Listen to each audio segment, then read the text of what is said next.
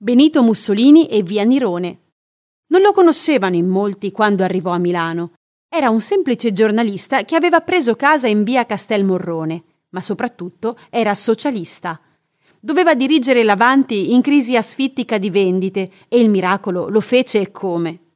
In via San Damiano, dove il giornale aveva sede, furono sorrisi compiaciuti.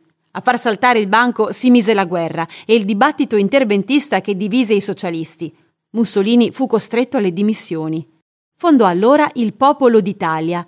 Nella redazione di poche stanze in via Paolo da Cannobio 37, il foglio uscì a tempo di record e Mussolini venne espulso dal PSI.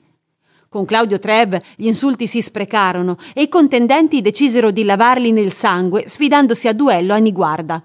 Mussolini poi fondò i fasci italiani di combattimento il 23 marzo 1919 in piazza San Sepolcro. A Milano il duce legò il suo nome a molti altri indirizzi perché il neonato PNF aveva trovato casa in via San Marco per poi traslocare nel 23 nel nuovo edificio sorto in corsa Venezia 43 e inaugurato il 28 ottobre, anniversario della marcia.